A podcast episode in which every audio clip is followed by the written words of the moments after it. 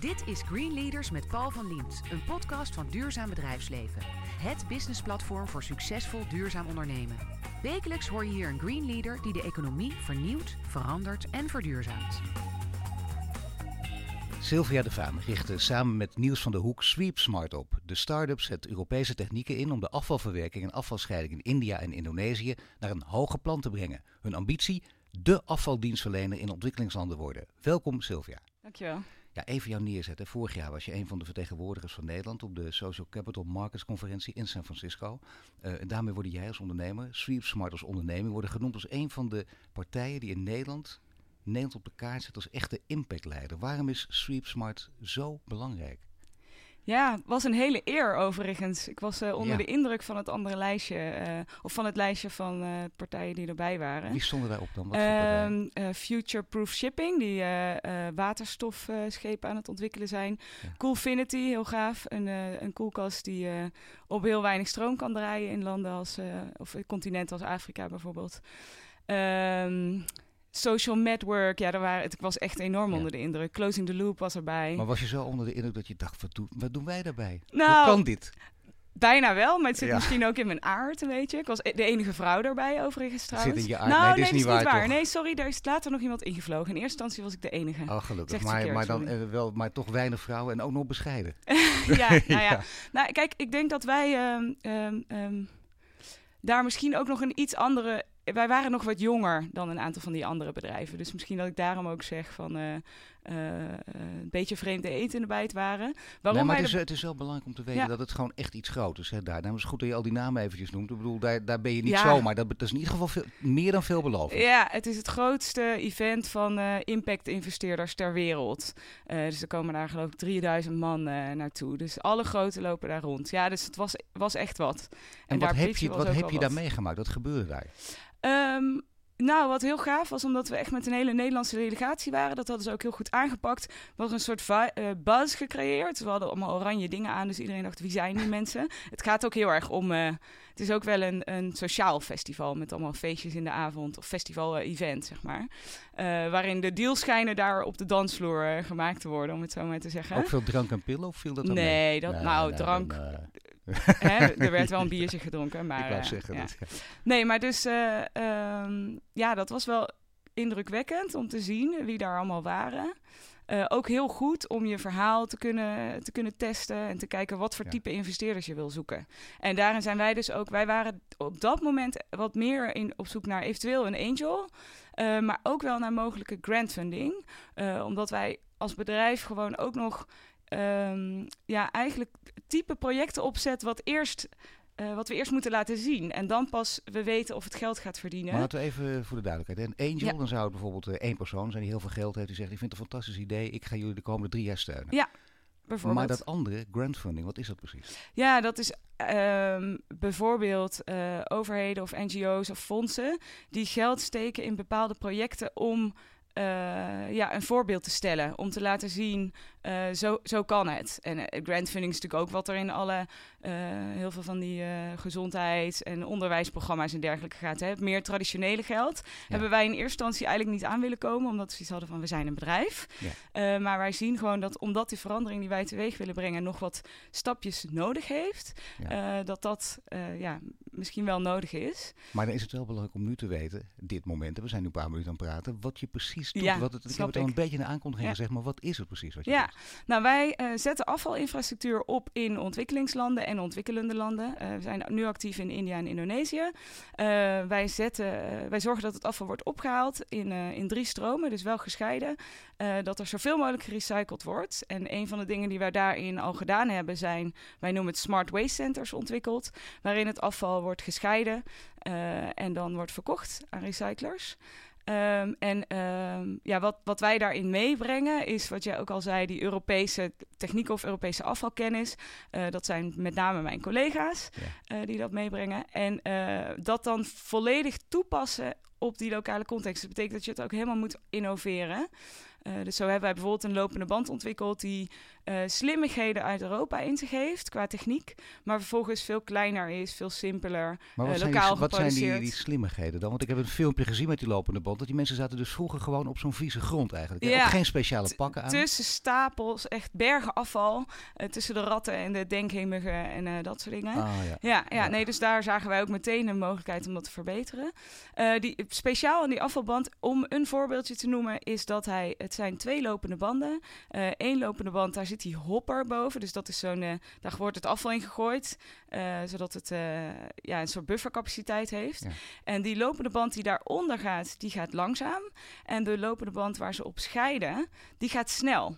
En daardoor wordt het afval met afval, als je het anders als een berg op de band gooit, ja, dan kan je het niet goed scheiden. Dus daardoor wordt het afval uit elkaar getrokken. Nou, dat is zo'n slimmigheidje. Nee, dat is inderdaad een smart lopende band. Ja, nee, geweldig ook. Niks bijzonder, of zeg maar ook niet echt rocket science, maar het zijn wel slimmigheden die ooit Ja, maar dat vind ik altijd, nee, maar dat is zo mooi dat je dat zegt. Geen rocket science, tuurlijk niet. Het is eigenlijk ook dat je zegt, ze zaten op de grond tussen de ratten. Dus ja, wat doe je dan? Zorg dat je speciale pakken krijgt, dat je niet op de grond zit. Dat het, dat het hygiënisch moet, dat lijkt voor de hand liggend, maar uh, dat is het niet. En het moet op grote schaal gebeuren. En jullie doen het in een hele grote stad. Ben je begonnen in India en in Bangalore? Ja, in Bangalore, ja. In Zuid-India. In Zuid-India, inderdaad. Ja, nou, daar hebben we drie centers opgezet als pilot. Um, uh, eentje in een, in een township, dus daar, daar halen we bedrijfsafval op. Uh, eentje in de echte stad zelf, daar komt het afval van huishoudens binnen. En dan hebben we nog een aggregation center die weer het afval van die andere centra inkoopt. En hoe denk je vanuit Nederland denken, nou dat is makkelijk, een paar vrachtwagens inhuren en uh, die laat je rondrijden, dan doe je dat. Maar dat kan allemaal niet daar. Uh, nee, zo, zo, makkelijk is het inderdaad niet. Wij zijn overigens bewust de pilot begonnen in twee bestaande centra, omdat dat makkelijker was dan helemaal uh, from scratch te beginnen. Um, uh, ja, wat, met, wat je met afval gewoon hebt, is dat je met gemeentes te maken hebt. Hè? Dat is hier ja, in Europa ook zo. en die gemeentes die doen het of zelf of besteden het uit. En daar nou ja, komt meteen een uitdaging om de hoek te kijken. Ja. Zeg en welke uitdaging in dit geval?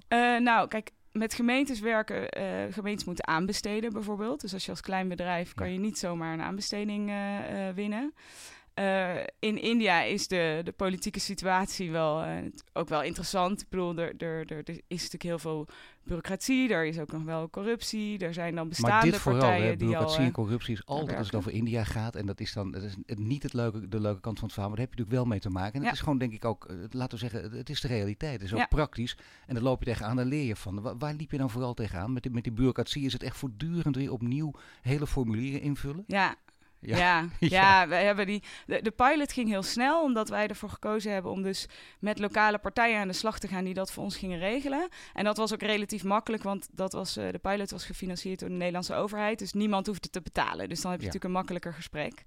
Uh, wij zijn redelijk snel na de pilot, heeft de Bangalore gemeente gezegd, geweldig wat jullie hebben gedaan. Uh, we hebben nog 165 andere centra. Kom er Zo. maar 10, uh, 10 nog, ook nog doen. Hè? ja. ja, ze hebben er ook uh, 200 nodig waarschijnlijk in de hele stad. Dan heb je exponentiële groei. Hè? Ja, ja, nou, dat is ja. natuurlijk ook de kans die wij daar zien. Ja. Um, en zij hebben toen redelijk snel gezegd... ja, we willen echt dat jullie dit gaan doen. En nu zijn we al ruim anderhalf jaar met het papierwerk bezig. Dus dat zegt wel iets oh. over. Ja, ja. En dat is eigenlijk niet gek.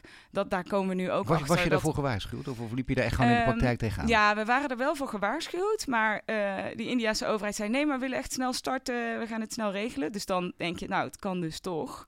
Uh, ja, maar wat en, jij zegt, hè, dat, dat, dat, dat weten ondernemers. Maar uh, ik ben geen ondernemer, maar wel toerist bijvoorbeeld. Die af en toe naar India gaat. En dan weet je dat. Ben je van tevoren gewaarschuwd. Het doet iets toch in, in je hoofd ook. Je, je zet je er mentaal anders in. Je weet, hier wordt het lang wachten. Ja. Hier moet ik opnieuw niet boos worden. Ja. Die mentaliteit moet je onmiddellijk aan. Die moet je wel hebben. Ja, maar ik moet zeggen, India is wel het land van de verrassingen. Want sommige dingen kunnen ook heel snel gaan. Ja. Dus je weet het niet altijd. Hè? Dus. Wij, wij, ja, misschien ook een beetje naïef. Maar wij dachten toen van, nou, oké, okay, hè ze zeggen echt dat ze binnen een paar maanden willen beginnen. Dus, uh, en dan denk je toch dat dat mogelijk kan. En je ziet ook soms, ja. ik las van de week weer in de krant... dat één government official in zijn eentje ja. een hele landfill heeft opgeruimd in, de, in ja. zes maanden ja, tijd. Ja, het is, het is zeker. Dat denk ik ook. Als ik de verhaal tenminste hoor en lees en met mensen erover praat... maar dan is het wel heel willekeurig dus. Hè? Dat is het ook weer. Het hangt toevallig van een persoon af. Ja, ja, en uh, dat, daar hebben wij, hebben ook altijd gezegd van we willen echt voor de progressieve uh, politicians gaan. Dus voor de, en, en voor de, ja, de progressieve mensen. Die zijn er ook zeker. Er gebeurt echt wel veel goeds in India. Uh, maar ja, dat wil niet zeggen.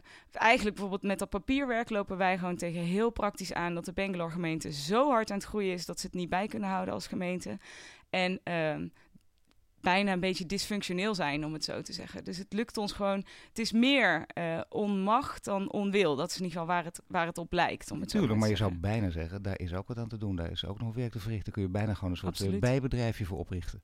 En sorry, wat voor Een soort bedrijf? bijbedrijfje om een Ja. soort scholing te geven. Ja, ja, nou dat is ook iets wat we in gedachten hebben om dat te gaan doen. Ja, om een trainingsprogramma op te gaan zetten. Maar dan wordt het Ja. wel ingewikkeld. Hè? Want dan heb je toch met, letterlijk met de lokale waarden en normen te maken. En hoe mensen het doen. En je wil niet dat jij ze precies vertelt eh, hoe het allemaal moet. Ja. Eh, hoe gaat het eigenlijk vooral als het gaat over eh, afspraken maken bijvoorbeeld? Want dan wil jij dat je op tijd komt. En dan zeg je dat doen wij zo in het Westen. Is efficiënt. Maar dat werkt natuurlijk niet. Nee, wij proberen eigenlijk een soort hybride omgangsvorm daarin te vinden. Dus Dat klinkt mooi, hè, een hybride omgangsvorm. Ja, Ja. maar ja, ik denk wel dat dat de manier is dat- waarop je ernaar moet kijken. Want je Ja. moet loslaten hoe wij hier werken, maar ook weer niet. Dus wij maken wel echt altijd een projectplanning, wat die Indiërs niet doen, hè? Gewoon Ja. niet plannen. Eh, dus dat doen we wel. En dan bouwen we allerlei buffers in. En dat stemmen we dan met hun af. En dan weten we natuurlijk dat daar waar we zeggen dat het een maand duurt, dat het twee maanden gaat duren. Maar om dat toch met elkaar af te spreken en die volgordelijkheid af te spreken en ze ook daarmee een beetje achter hun broek aan te kunnen zitten, dat, dat helpt wel. En dat is ook gewoon nodig. Maar dus heel diplomatiek. Dat is, dat is dan wel echt gewenst. Ik bedoel, niet zeggen, want je zegt achter de broek aan zitten, maar niet echt met de zweep. Van, en, jullie heten Sweet Nee. Smart, maar Nee, maar je werkt Nee. ook samen. Ik vind het is ook een relatie waarin je... En vaak is er een goede reden waarom dingen later zijn. Dus dat, ik heb ook in Afrika gewerkt, daar was het hetzelfde. Er was de cash op, of er was file, of er was geen elektriciteit. Het is niet eh, altijd onwil, zeg maar. Nee, maar het is mooi dat je dit zegt, omdat het valt mij zo op. Dat, dan denk ik, nou, dat zullen de meeste mensen wel snappen. En je pas je dus ook een beetje aan. Dat is logisch, maar dat is, daar gaat het vaak op mis. Ja, hè? ja. Weet je, ik heb geen zin om met die lui te werken. Terwijl als je dat eenmaal dan voor elkaar krijgt, het geduld kunt opbrengen, dan kun je Ja. stappen zetten. Ja, en ik vond het leuk. Ik was toevallig eh, twee weken geleden bij BNR met een vrouw die heel veel op cultuur, eh, Indiaanse werken met Indiërs doet. En zij zit heel erg op de executiekant. Dus veel mensen die outsourcing in India doen. En we- ik zei echt, nou, eh, kom maar op met je executie. Daar hebben wij niet zoveel problemen mee. Eh, wat voor ons het lastigste is, is de saleskant. En dat is Ja. natuurlijk een heel cultuurgevoelig proces. Eh, en da- ja, dat vinden wij moeilijker. Maar dat werken met die Indiërs, ja, natuurlijk is dat een uitdaging, maar dat is ook leuk. En je kan dus ook dingen enorm snel voor elkaar krijgen die je hier in Nederland nooit voor mogelijk zou houden. En dat is ook weer heel leuk. Nu ben je daar begonnen door te kijken wat er aan de hand is. En op een gegeven moment kom je eraan en eh, dan bestel je misschien wel een taxi en dan ga je naar een vuilnisbelt kijken. Heb Ja. jij gedaan allemaal. Maar, Ja. maar wat doe je dan? Zeg je dan tegen de taxi, waar wilt u naartoe? En eh, nou, die denkt eh, de bekende attracties en jij wil naar een vuilnisbelt. Ja, ze kijken je wel raar aan. Ja, Ja, toch, Ja, ja. ik wist naar welke, welke kruispunt ik toe moest. En eh, nee, ja, ze kijken je heel raar aan. Ze denken echt, wat, wat, is die, wat gaat die nou doen?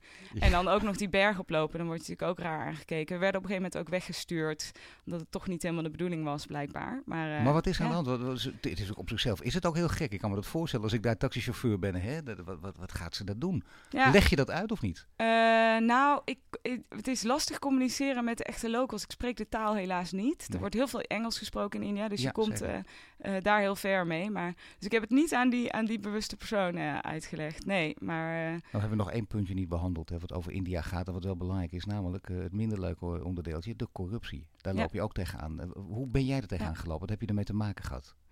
nou, ehm, ehm, hey, je, weet, je weet niet altijd of en wanneer je er letterlijk tegenaan loopt. Dus we hebben nog niet gehad dat iemand er letterlijk... Nou, we hebben ook wel eens gehad dat iemand er letterlijk om vroeg, ja. Of we via een soort constructie wat kunnen regelen. En eh, dat hebben we toen ook overigens niet gedaan. Maar Ehm, wat betekent dat via een constructie? Dat je gewoon geld moet betalen? Ja, dat, dat iemand anders ergens, dat noemen ze dan een kickback fee. Dus dat iemand anders op de een of andere manier een hogere rekening stuurt. En dat dat bedrag dan via de achterdeur weer wordt teruggestort naar die persoon. Ja, Dus, je eh, zou toch ja. kunnen zeggen, ik weet dat dit bijna gewetensvraag wordt, maar je zou toch kunnen denken, nou ja, laat ik het af en toe maar doen, want dat gebeurt nu eenmaal in deze cultuur en dan, dan komt er wat versnelling in. Ja, ja, nou ja, wij eh, hè, willen er zo ver mogelijk van wegblijven. Er zijn overigens ook eh, ehm, ja, internationaal allerlei regels en ideeën over. Dus het maakt ook heel veel uit in corruptie of jij ehm, het doet om een competitief voorbeeld, voordeel te behalen. Dus bijvoorbeeld om een tender te winnen. Ja. Of dat het op een gegeven moment gebeurt om iets van papierwerk waar je eigenlijk recht op hebt er doorheen te krijgen. Maar ja, in principe eh, ja, willen wij daarvan afblijven. Ja. Ja. Je hoort Sylvia de Vaans, dat is heel eerlijk hè, van Sweep Smart. Zometeen praten we verder over samenwerking in India, over opschaling, over ondernemerschap en over de vrouw achter Sweep Smart.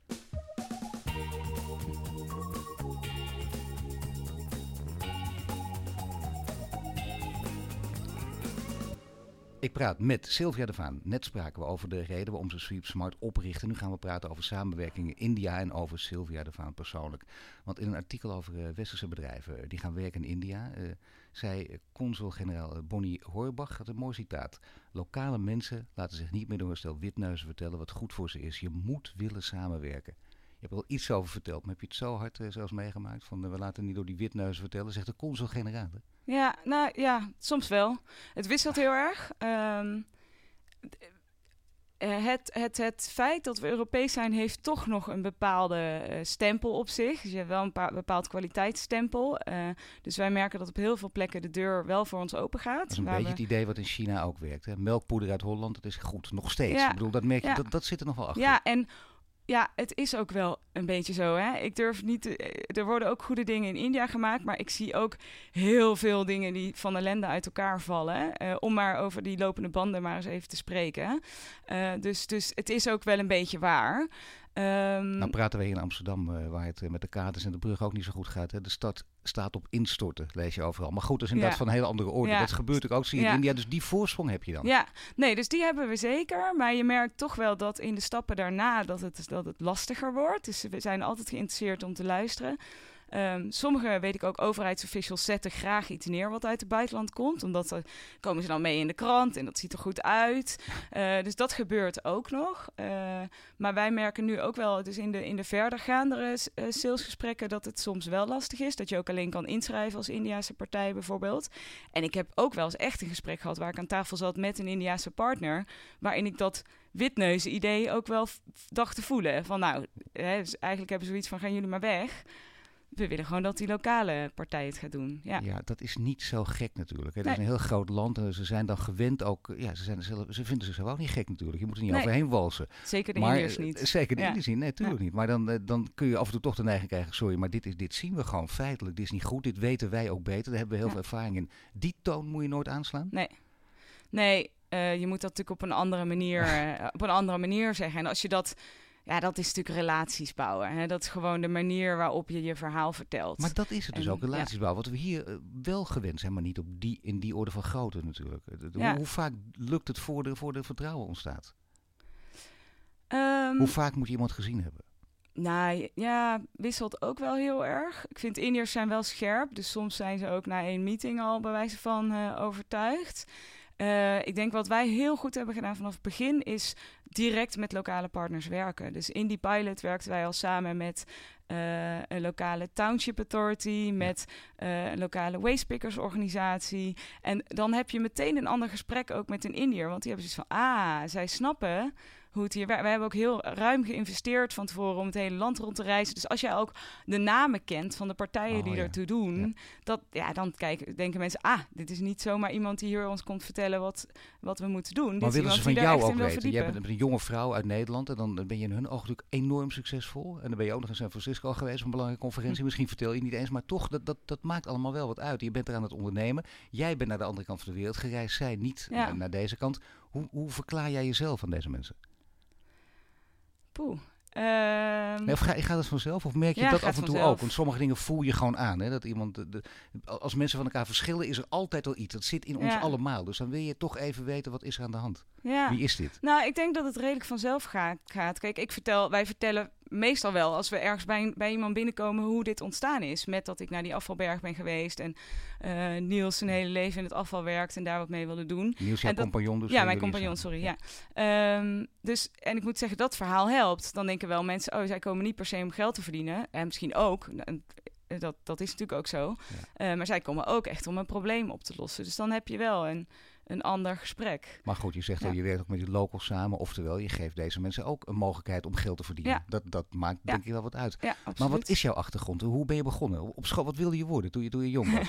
ja. Eh, wat wilde ik worden? Nee, daar, daar vroeger dacht ik nog bij de VN werken of zo. Dus het idee van de wereld beter maken heeft er altijd in gezeten. Oh, dat is toch. Ja. Maar wacht even, bij de VN, wel mooi. Dan ben je, ben je een jaar of 13, 14 en dan vragen ze in de klas wat wil je worden. Zeg ik wil bij de VN gaan werken. Eh, misschien wel. Misschien Echt als ik serieus? iets ouder was, maar Zo. zou best kunnen. ja, Mooi, dat, nee, maar dat is heel leuk. Zeg Nou, maar misschien wel iets. Dat, nou ja, dat bedoel natuurlijk, wie weet kom je ooit op die plek terecht. Dat zou heel goed kunnen. Ja, maar ik, Ja, ik, wil veel liever op een andere manier. Ik denk dat dat wat je wel efficiënter op een andere secretaris-generaal manier. geen eh, secretaris-generaal van de VN meer nou, dat zou ik wel misschien, Misschien wel willen. Zeg je geen nee tegen. Nee, Nee. maar ik denk niet dat ik het zou kunnen, joh. Het is allemaal zo politiek. ja, Ja. nee, oh ja, Nee, dus daar, dat ik ben, mijn, mijn eh, eh, eh, passie om de wereld te verbeteren is er nog steeds. Maar de manier waarop, daar ben ik nogal, eh, hè, daar ben ik in, in veranderd. In hoe Maar ik de wereld dat verbeteren, dat betekent als jij scholier was geweest in deze tijd, dan was je ook eh, gaan, gaan staken. Ja, ik denk het wel. Of mee gaan lopen Ja. in de demonstratie. Ja, zeker wel. Ik vind het geweldig wat ze doen. Ja. Heb je dat zelf ook gedaan? Heb je ooit ook in een demonstratie meegelopen of ergens voor gestaan? Nee, ik heb een keer, een, eh, er was eh, toen ik op school zat, een enorme overstroming. Ook in, Ha- was dat niet Haiti toen, volgens mij. Maar daar heb ik een heel ding voor georganiseerd. Dat we, was rond Sinterklaas, dat we pepernoten gingen verkopen en zo. En daar geld mee gingen ophalen. dus ja, dat zat er Nee, toen ook al een beetje in. het hele sociale zit er altijd dan in. Ja. Maar het is wel belangrijk wat voor nest je komt. Hè. Vinden je ouders het goed? Eh, steunen ze je daarin? Ja. Of denken ze van nou, nou, nou, heel leuk allemaal, maar wat, laten we hopen dat het een eh, voorbijgaande periode is. Ja. Nou, ik denk, ik, ik kom bijvoorbeeld niet uit een ondernemersnest. Nee. Dus dat is wel in de richting die, die, die gewoon mijn in familie niet gewend is. Maar ze vinden het wel eh, mooi wat ik doe. Maar mag ik weten Eh, wat jouw ouders dan ja. doen of deden? Eh, mijn vader was eh, adviseur bij Berenschot. Eh, dus eigenlijk, ik heb ook nog als adviseur een tijdje gewerkt bij Boston Consulting Group. Dus dat lijkt er wel heel erg Oké, op. Eh, en mijn moeder, die was eh, trainer bij de politie in Utrecht. Eh, nou, en ze hebben ja. allebei wel altijd een heel, eh, ook een heel maatschappelijk... eh, het ging- gaat bij ons nog steeds aan de, aan de keukentafel alleen maar over dat soort onderwerpen. Dus het komt Oh, natuurlijk wel dat is wel vandaan. belangrijk. Oh, dus Ja. dat betekent dat ze dit ook, wat jij nu doet, enorm stimuleren. Ja. Ja, Maar ja. dan is wel de stap, en dat zeg je al een beetje, en dat, dat, dat zullen heel veel mensen wel herkennen, dan is de volgende stap ondernemen. En dan zijn ouders vaak voor zichzelf, durven nog wel eens risico te nemen, maar voor hun kinderen toch vaak misschien wel te beschermend. Eh, Alsjeblieft geen ondernemer, want je neemt de grote risico's. Ga iets vast doen. ja, nou dat vinden ze wel spannend. Ja. Maar ja, dat eh, het is aan mij om te laten zien dat het, eh, dat het gewoon kan. Kijk eens even, Ja. hier even dat zelfvertrouwen. Hè. De bescheiden vrouw uit San Francisco is helemaal weg nu. Hè. Het gaat nu de goede kant op. Maar hoe komt dat? Waar- waarom krijg jij daar, daar, daar meer lol en zin in? En waar- waarom heb je daar zo'n lef ontwikkeld om te gaan ondernemen? Ehm, nou, het, het begint bij die drive. Eh, om, de, om, om, om de wereld te willen verbeteren. Eh, dan komt erbij dat ik daarin geloof dat ondernemerschap daar een hele goede manier voor kan zijn. Ja. Ehm, en ik moet zeggen, ik heb. eh, ik vind mezelf ook een beetje een lucky girl. Ik heb een goede opleiding gehad. Ik heb Wat vijf heb jaar bij technische bestuurskunde in Delft. Daarin toen al met duurzame energie en zo bezig. Eh, ik heb vijf jaar bij dus BCG gewerkt, wat me gewoon een hele stevige basis heeft gegeven. Dus, en daarna nog bij een andere start-up, bij Simgas, eh, ook een social enterprise. Daar heel veel geleerd. Toen voor hun ook naar India Maar geweest. wa- wat leer je vooral? Bedoel, in die periode, wat, heb- wat heb je daar geleerd? Ja, je kijkt gewoon mee naar hoe andere ondernemers het doen. Wat er goed gaat, ook wel wat er misschien niet zo goed gaat. Maar ik heb van hun vooral heel veel eh, lef en durf geleerd. En heel erg van als je als het vastloopt en, en het wil niet, dan creatief gaan denken, hoe, hoe dan wel? En Ja. ik zeg dat vaak nu ook tegen andere ondernemers van... Als jij maar echt een probleem oplost, dan is er altijd iemand die ook dat probleem heeft. En kijk hoe je die erbij kan betrekken. En dat deden zij heel erg goed. Ja, dus echt iemand heel anders erg- probleem maken. Nou ja, zeker. En, en dus ook letterlijk denken in oplossingen. Dat Ja. wordt va- vaak eens ontzettend cliché gezien. Maar in de praktijk, er zijn toch weinig mensen die daar echt toe in staat zijn. Voor jou natuurlijk toch een, een verandering in denken die hier al begon. Die al richting ondernemen gaat. Letterlijk richting ondernemen gaat. En daarom was voor mij die transitieperiode ook zo goed. Want ik denk dat je toch als consultant nog vaker denkt inderdaad in problemen. Want dat is ook de, de rol die je hebt om te denken wat kan allemaal eh, goed, maar ook fout gaan in bepaalde markten bijvoorbeeld. Tuurlijk. En dan En, heb je eh, ook te maken met, eh, los van, van wat er goed en fout kan gaan, natuurlijk ook met je, met je eh, persoonlijke omstandigheden van het moment. want, en met je leeftijd te maken. En, en Ja. wanneer durf je meer risico's te nemen in je leven? Op het ene moment durf je meer te nemen dan andere. En, en is de gelegenheid ook meer voorhanden. Ja. Want mag ik weten, hoe oud ben jij? 36, 35. Oh, je wil liegen over je leeftijd. En je wil jezelf Nee, liever iets ouder 35. voordoen. Ja, nee, nee, geweldig. Ja, maar goed, dat betekent dus wel dat je, nou, nu, het is een mooie leeftijd natuurlijk, hè, want dan heb je, ben je nog jong, maar toch al veel van het leven gezien. Ja. En dan, eh, dan sta je voor grote beslissingen. Wil ik doorgaan met ondernemen, wat, wat altijd moeilijk is, wat veel pijn gaat kosten, of moet het toch op een andere manier? Wat, wat, wat is het, hoe kijk je er op dit moment tegenaan? Ja, ik wil zeker door met ondernemen. Ik vind het heel leuk. Wij hebben een, een, een beetje een hybride model gevonden waarin we ook freelance werk daarnaast doen, waarmee we de rekening kunnen betalen. Dat is praktisch nodig nu ook. maar dat is ook wel een mooie manier om sowieso een stabiliteit, ja, iets van hey, je weet dat er een fallback option is. Dus dat is, ja, dat, ik moet zeggen, dat helpt wel heel erg als een basis. Ook nadat ik bij Simgas, die andere start-up, om allerlei omstandigheden op een gegeven moment weg moest. Toen moest ik van de een op het andere moment wat vinden. En toen lukte het me om binnen een maand of zo freelance werk te zoeken. Dus dat moet ik zeggen, dat helpt mij enorm als basis. Ik denk, het komt wel goed. Ja, het is heel gek. Hè? Dat wordt vaak bij ondernemers, uh, dan, dan krijg je altijd Steve Jobs modellen. Je moet er volledig voor gaan, volledig focussen. En je moet totaal kapot durven gaan. Terwijl heel veel ondernemers doen wat jij doet. En die bereiken ook toppen. Ja. En dat geeft ook een zekere rust, dat je zelf al zegt ook. En bovendien kijk je naar de lange termijn. Zit, zit het in jou om uiteindelijk toch juist wel zo'n totaal roekeloos ondernemer te worden? Nee, totaal roekeloos niet. maar ik denk ook dat het niet, misschien niet de beste manier is om je onderneming uh, te laten groeien. Nou ja, nee, maar het, het, gaat natuurlijk wel, de momenten dat er beslissingen genomen moeten worden, dan moet je echt uh, dingen laten vallen. Dan moet je echt er volledig voor gaan. Mensen die echt iets groots willen bereiken, dat kan niet anders. Er zijn talloze voorbeelden van. Ja. heb jij een relatie? Ben je getrouwd? Heb je kinderen? Ja, ik heb een relatie. Ik ben niet getrouwd. Ik heb uh, geen kinderen. Mag je van jou, jouw man of jouw vriend? Vindt hij het goed? Ja, hij is zelf ook ondernemer. Maar ja, joh, die heeft al dat gereis van mij ook uh, oké gevonden. Dus, ja, maar dat, Nou ja, dat, daar gaat het dus om. Hè, want dat hoort er ook allemaal bij. Mag ik wel? Dus geen discussie. Hij snapt zelf dus ook wat het is om risico's te nemen. Daar is echt geen seconde discussie over. Wat leer je van hem eigenlijk? Als over, want wat, wat doet hij dan als Doorzettingsvermogen. Ja, hij heeft echt... Uh, dus hij is er wel helemaal vol voor gegaan. En, uh, een elektrische scooter van Biobased Material ontwikkeld. Heel gaaf, die doet het heel goed. En hij is daar al denk al een jaar of zeven bijna mee bezig. En hoe... Moet hem eigenlijk ook hier in deze serie houden. Ja, het, het, zou een heel goed idee zijn. Ja, ja, ja, Nou, dat doe je heel slim. Ja, dat is goed zo. hij luistert mee natuurlijk. Ja. Mag ik hopen. Maar ja, dat betekent dus wel dat je dat, je dat doorzettingsvermogen, dat betekent ook echt tegen, je loopt tegen dingen aan die niet goed gaan. En opeens denk je, je hebt enorm veel enthousiasme, maar dat, dat wordt dan gestopt en gekild bijna. Waar ben je tegen aangelopen? Dat je dacht, misschien wel dacht, ik moet ermee ophouden. Eh, het lukt gewoon niet meer. Ja, nou, waar wij heel erg tegen aanliepen was dat wij... Uh, wij zeiden, ons, ons product is uiteindelijk voor gemeentes hè, in India of uh, Indonesië, dat soort landen. En wij vinden, omdat we een bedrijf zijn, dat we dan gewoon, dat is onze klant. Dus dan moeten we kijken of die het willen kopen. Nou, en daar hebben dus, dachten we heel snel een, een, een project verkocht te hebben. En dat duurt uiteindelijk lang. Uh, en ik denk dat wij ons daar te lang op stuk gebeten hebben. Omdat het, dat is nog even te veel stappen ver weg. Alleen, al, al is het maar omdat je als klein bedrijfje een tenders kan winnen. Um, en wij uh, hebben daarin nu een half jaar geleden de keuze gemaakt om ons meer op grote bedrijven te gaan richten. Die vaak ook een fabriek met een hele stad eromheen uh, managen. Uh, en ook op de partijen die dus zich druk maken om de plastic soep. Daar komt een beetje dat grant geld waar ik het ook ja. over had vandaan. Um, en, maar goed, dat duurt ook even voordat, het, voordat zich dat uitbetaalt. Dus ja, als er dan in de tussentijd uh, nog geen deals worden gesloten, ja. dan, dan wordt het wel taai, ja. ja. Je hoort Sylvia de Vaan en zometeen praten ze over de vraag of de werkwijze van Sweep Smart overal kan worden toegepast.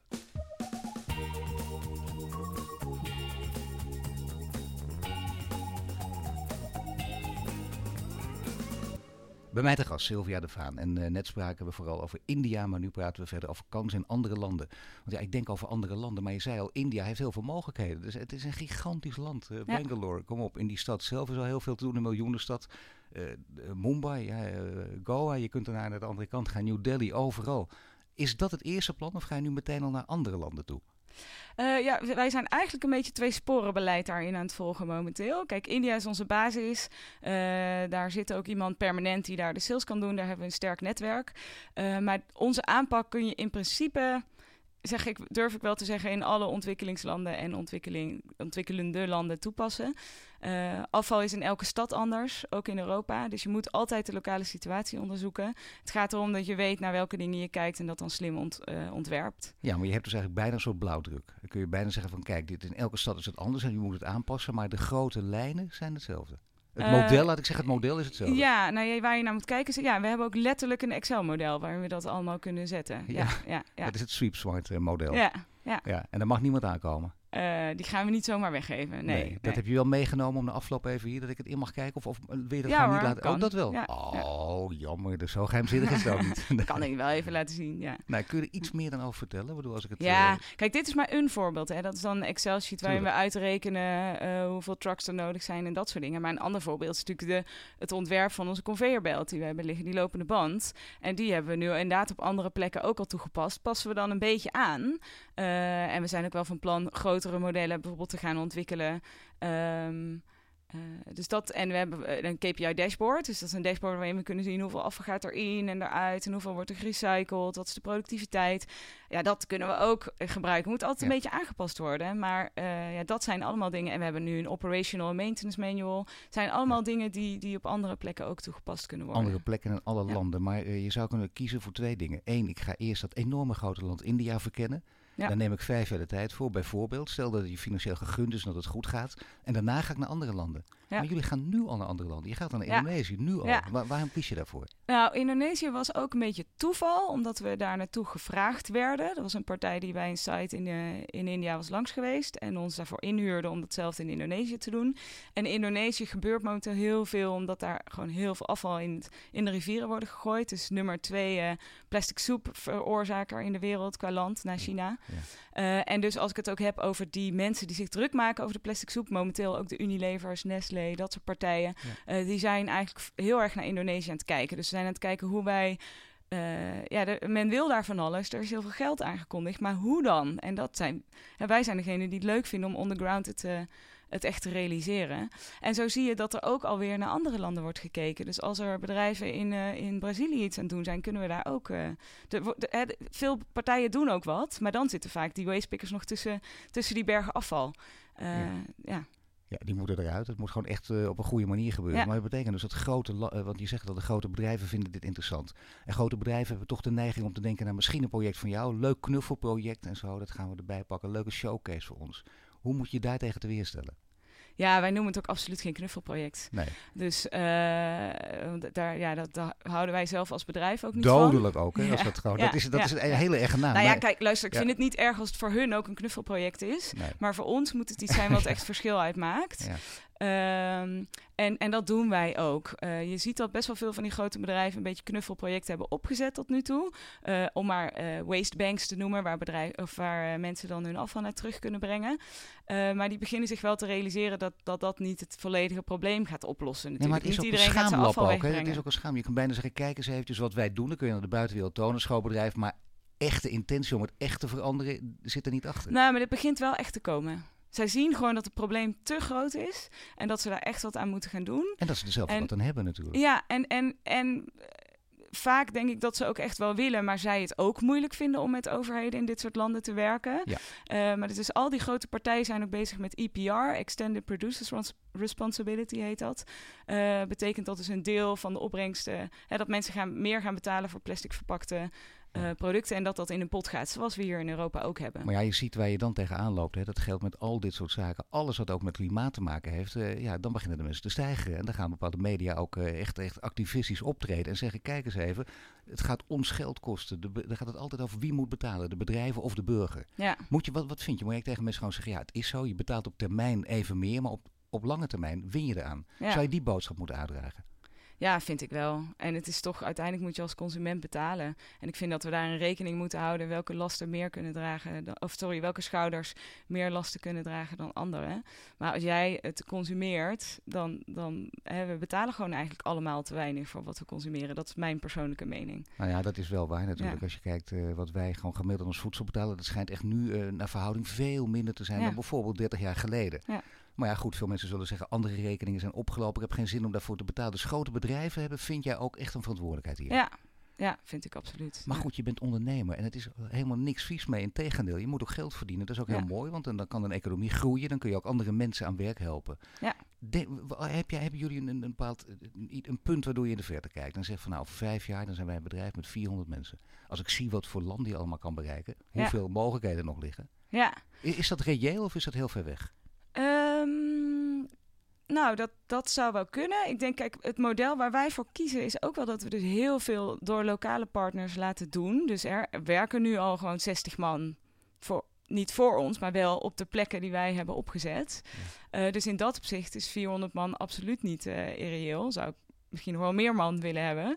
De vraag is of ze allemaal bij ons op de payroll zijn. Hè, want wij kunnen ook... Uh, nu werken we vaak als een soort projectontwikkelaar. Dus dan runnen wij uiteindelijk de centra niet zelf. Dat is wel iets wat we uiteindelijk zouden willen. Maar daarvoor moeten we die tenders gaan winnen. En daarvoor moeten we bijvoorbeeld weer van die showcase-projecten uh, gaan opzetten. Met name op het gebied van afvalcollectie van, bij alle huishoudens. Hè. We doen het al bij bedrijven, maar huishoudens is nog een nieuwe... Uh, echt een nieuwe Want waar nood om te kraken. Dat, natuurlijk, dat zou een enorme uitbreiding zijn. Maar waar loop je dan vooral tegenaan als het om de op, afval ophalen bij huishoudens gaat? Uh, dat, je, dat je een concessie moet krijgen van de gemeentelijke overheid. Uh, dat de overheid dan moet gaan zeggen dat mensen hun afval moeten scheiden en dat ze ervoor moeten gaan betalen. En dat zijn nog wel wat stappen die genomen moeten worden. Maar wij willen dus heel graag ergens laten zien dat het kan. Dat er ook weer niet zoveel betaald hoeft te worden. Dat je daar enorme resultaten mee kan boeken. En dat het daarom loont. En dat je dat. Maar dat, dat vooral, dat, dat het loont. Dat uiteindelijk, het je gaat opschalen als je naar dat kan duidelijk maken, volgens mij. Dat het loont. Maar hoe zou het dan kunnen lonen? Hoe zou je dat moeten uitleggen? Ja, uh, nou allereerst wil je natuurlijk zoveel mogelijk waarde uit het materiaal halen. Dus hoe meer je kan scheiden en verkopen, hoe meer je daarop uh, op verdient. Uh, vervolgens bespaar je geld op transport en het onderhoud van landfills. Dus dat is natuurlijk een andere belangrijke voor gemeentes. En eh, zoals je ook hier in Europa ziet, er moet altijd nog geld bij. Daarom betalen wij als bewoner ook uh, hè, hoge, hoge belastingen. En daar kan het veel lager. Uh, maar er moet wat bij, want de gemiddelde zakafval heeft niet genoeg waarde. Nee, de zogenaamde gemeentebelasting. Waar iedereen altijd zuchtend en kreunend zijn ja, handtekening maar ja, daarom is het wel lekker schoon hier. Maar dat, dat is het juist. Nee, precies. En als het uiteindelijk schoon is, dat heeft... Maar je, je moet het, dat mensen die er nooit over nagedacht hebben, moet je dan ook uitleggen en vertellen. Zonder dat je boven ze gaat staan, want dat willen ze ook niet. Dan ben je weer de bleke witneus. Hè, dan de, Wat de consul-generaal zei. Hoe doe je dat dan? Hoe maak je mensen duidelijk, wat, wat heb je eraan? Het is wel leuk dat het schoon is, maar wat heb je er vervolgens aan? Nou, dat besef is er wel hoor, dat het anders moet. Dus die discussie hoeven wij gelukkig al niet meer te hebben. Er wordt ook vrij veel over gemopperd af en toe. Ja, er zijn soms van die initiatieven. Ja, ja, ja. dus je ziet in India heel veel bottom-up initiatieven. Het is echt geweldig om te zien hoe bewoners... Ja. We hebben één vrouw die, er, die haar eigen, eigen uh, buurt bijna met de stok slaat... als ze het niet uh, netjes hun afval uh, gescheiden op straat zetten. Ja. Um, en anderzijds zie je van de bovenkant ook heel veel komen. Dus uh, Prime Minister Modi heeft een Clean India campaign aangekondigd. Is met, of eh, sorry, die loopt al jaren. Is met, een, uh, met allemaal smart cities bezig. Dus eigenlijk hoe ik het zie is, men wil van alles. Er gebeurt van alles. Maar er is nog geen oplossing. Gewoon praktisch gezien. De, de, de, de, technische oplossingen die er op afvalgebied liggen, die komen hier vandaan. En die kun je niet één op één daar kopiëren. Nee, en grote en kleine bedrijven hebben uiteindelijk, en je weet nooit hoe lang dat zal duren. Dat is het spannende van ondernemen. Hebben er uiteindelijk allebei ook baat bij. Gaan er allebei ook winst mee maken natuurlijk. Want het levert je, lijkt mij ook weer, uh, behoorlijk het geld op als dit eenmaal echt een wereldwijd systeem is. Ja, ja alleen wat, wat nog het lastige is, is dat de landfill is natuurlijk goedkoop. En uiteindelijk concurreer je ook met de landfill. Dus men moet wel echt hè, daarvan af willen als eerst. En dat zijn natuurlijk soort van externe effecten waar je heel veel uh, gaat grondwatervervuiling en, en allerlei andere vervuiling. En gelukkig wordt men dus wakker daar op dat vlak. ze worden wakker op dat vlak. Nou ja, dat scheelt. Maar het, voor jullie maakt het wel wat uit hoe snel ze wakker worden. Ja, ja, ja. nou en daarom is het zo geweldig dat uh, ik vond 2018 was het jaar van de plastic pollution, zeg maar. Dat men ineens wakker wordt hoe groot dat probleem is. Ja. Nou ja, goed, hoe groot dat probleem is en hoe je dus kunt oplossen. Hoe er ook juist de ondernemers wat aan gedaan kan worden. Want dat is toch, eh, los van de gemeente en de overheden, maar ver uit het belangrijkste. Ja. Je zei zelf aan het begin van het gesprek, uh, secretaris-generaal van de Verenigde Naties, fantastisch. Ik zeg geen nee, maar die bureaucratie die je daar, waar je daar tegen oploopt, uh, daar ben je niet tegen opgewassen. Je houdt meer van het ondernemen waar je normaal toch snelle stappen kan zetten. ben je er nu van overtuigd geraakt dat, dat het ook dit soort veranderingen, dat die meer van ondernemers komen dan van, van overheden? Ja, je, je, hebt het allebei nodig uiteindelijk. Toch nog een lichte aarzeling ja. Nou ja, kijk, je, je, kan het als ondernemer ook niet alleen. De overheden moeten ook veranderen. En zeker in zoiets als afval. De verandering moet van alle vlakken komen. Dus dat, dat, daarom is het ook zo mooi om te zien dat die grote bedrijven echt wel aan het bewegen zijn momenteel. Ja, ja. Uh, naar die landen ook. Want je noemde al uh, inderdaad natuurlijk waar je zelf actief bent. India, je hebt natuurlijk Indonesië. Uh, er zijn nog een paar landen. Welke landen, echt grote landen gaan meedoen? Is wat Midden- en Zuid-Amerika. Dat lijkt me toch ook een enorme markt? Ja, daar gebeurt ook heel veel volgens mij. Ik moet eerlijk zeggen dat we ons daar iets minder op verdiept hebben. Maar er zijn heel mooie voorbeelden van... Uruguay heeft het sowieso vrij goed geregeld. Maar volgens mij in Brazilië, Colombia gebeurt ook veel. Uh, maar, maar er gebeurt veel door partijen waar je ook uiteindelijk mee zou kunnen samenwerken, of niet? Is dat misschien wel het volgende, de volgende stap die jullie gaan zetten? Of je het voorlopig zelf blijven um, ik denk dat het logischer is om nog even eerst op, op Azië en Zuidoost-Azië te richten. Bijvoorbeeld een land als Filipijnen is ook heel actief. Uh, Afrika gebeurt ook een hoop. Kenia en Rwanda bijvoorbeeld met al hun plastic bans. Uh, maar ja, Zuid-Amerika sluit ik ook niet uit. Kijk, wij zijn momenteel gewoon heel erg aan het kijken wie in ons netwerk van alle partijen die wij bespreken, bijvoorbeeld Nederlandse bedrijven, waar zitten die? Dus we gaan meer op basis van uh, introducties ergens naartoe dan dat we zelf alle markten gaan onderzoeken en dan eens bedenken, laten we eens naar hè, naar Colombia toe vliegen. Om het zo ja, 2018 zei al, was een heel belangrijk jaar natuurlijk. Dan is er wat gebeurd. 2019, waar we nu in leven, wordt ook een heel belangrijk jaar. Wat moet er dit jaar voor jullie gebeuren? Uh, er moeten een aantal projecten gaan vallen. Dat is voor ons echt wel de realiteit van de dag nu. Uh, er zijn, zitten een paar grote dingen aan te komen. We gaan mogelijk een leuk bruggetje met het UNDP eh, bijvoorbeeld samenwerken. Dus met de VN. Ja. Um, en ja, het, het, idee van dit jaar voor ons is ook wel om op die wagen te springen van die dus aan het bewegen is richting dat plastic soep verhaal. En hoe lang is uiteindelijk jullie adem? Want als dit allemaal gaat lukken en die samenwerking met de VN is natuurlijk heel groot en belangrijk denk ik. Maar als dit gaat lukken, hoe lang kun je nog doorgaan? Financieel gezien? Um, ja, dat ligt eraan eigenlijk hoe lang wij het persoonlijk door willen gaan. Wat heb je voor jezelf bedacht? Want je, gaat, je weet dat dit, je hebt nu gemerkt dat je al een, je bent in staat om een aantal uh, hobbels te nemen. Dat, dat is al heel belangrijk. Dat is mentaal denk ik ook belangrijk. Ja, wij hebben voor onszelf gezegd dat in het eerste kwartaal dat er iets moet gaan vallen. Hè, ook gewoon voor het vertrouwen in dat hier een, een, een businessmodel in zit. En het, dat, er, er, liggen nu wel een aantal dingen klaar. De, de, de deal met de gemeente Bangalore is ook nog steeds in de maak. Uh, dus ja, ik denk dat het ook gewoon belangrijk is dat, er, dat daar dan een stijgende lijn in gaat zitten. Het zou kunnen als wij, ik ben altijd een beetje ongeduldig, maar laten we zeggen over vijf jaar, als wij over vijf jaar eh, weer zo'n hele grote serie hier gaan maken voor duurzaam bedrijfsleven, dan ben jij een van de grote spelers. Ja, het zou geweldig zijn. ja, toch ja. ja, die bescheidenheid die gaat er echt af. Ik weet het zeker. ik dank je wel, Sylvia. Je luisterde naar de Green Leaders podcast van Duurzaam Bedrijfsleven met Sylvia de Vaan van Sweep Smart. En volgende week zijn we terug met een nieuwe Green Leader. Dit was de Green Leaders podcast voor deze week. Volg onze website voor meer nieuws over succesvol duurzaam ondernemen. Wil je meer afleveringen luisteren? Abonneer je dan nu via iTunes of Spotify en krijg een melding wanneer er een nieuwe podcast online staat.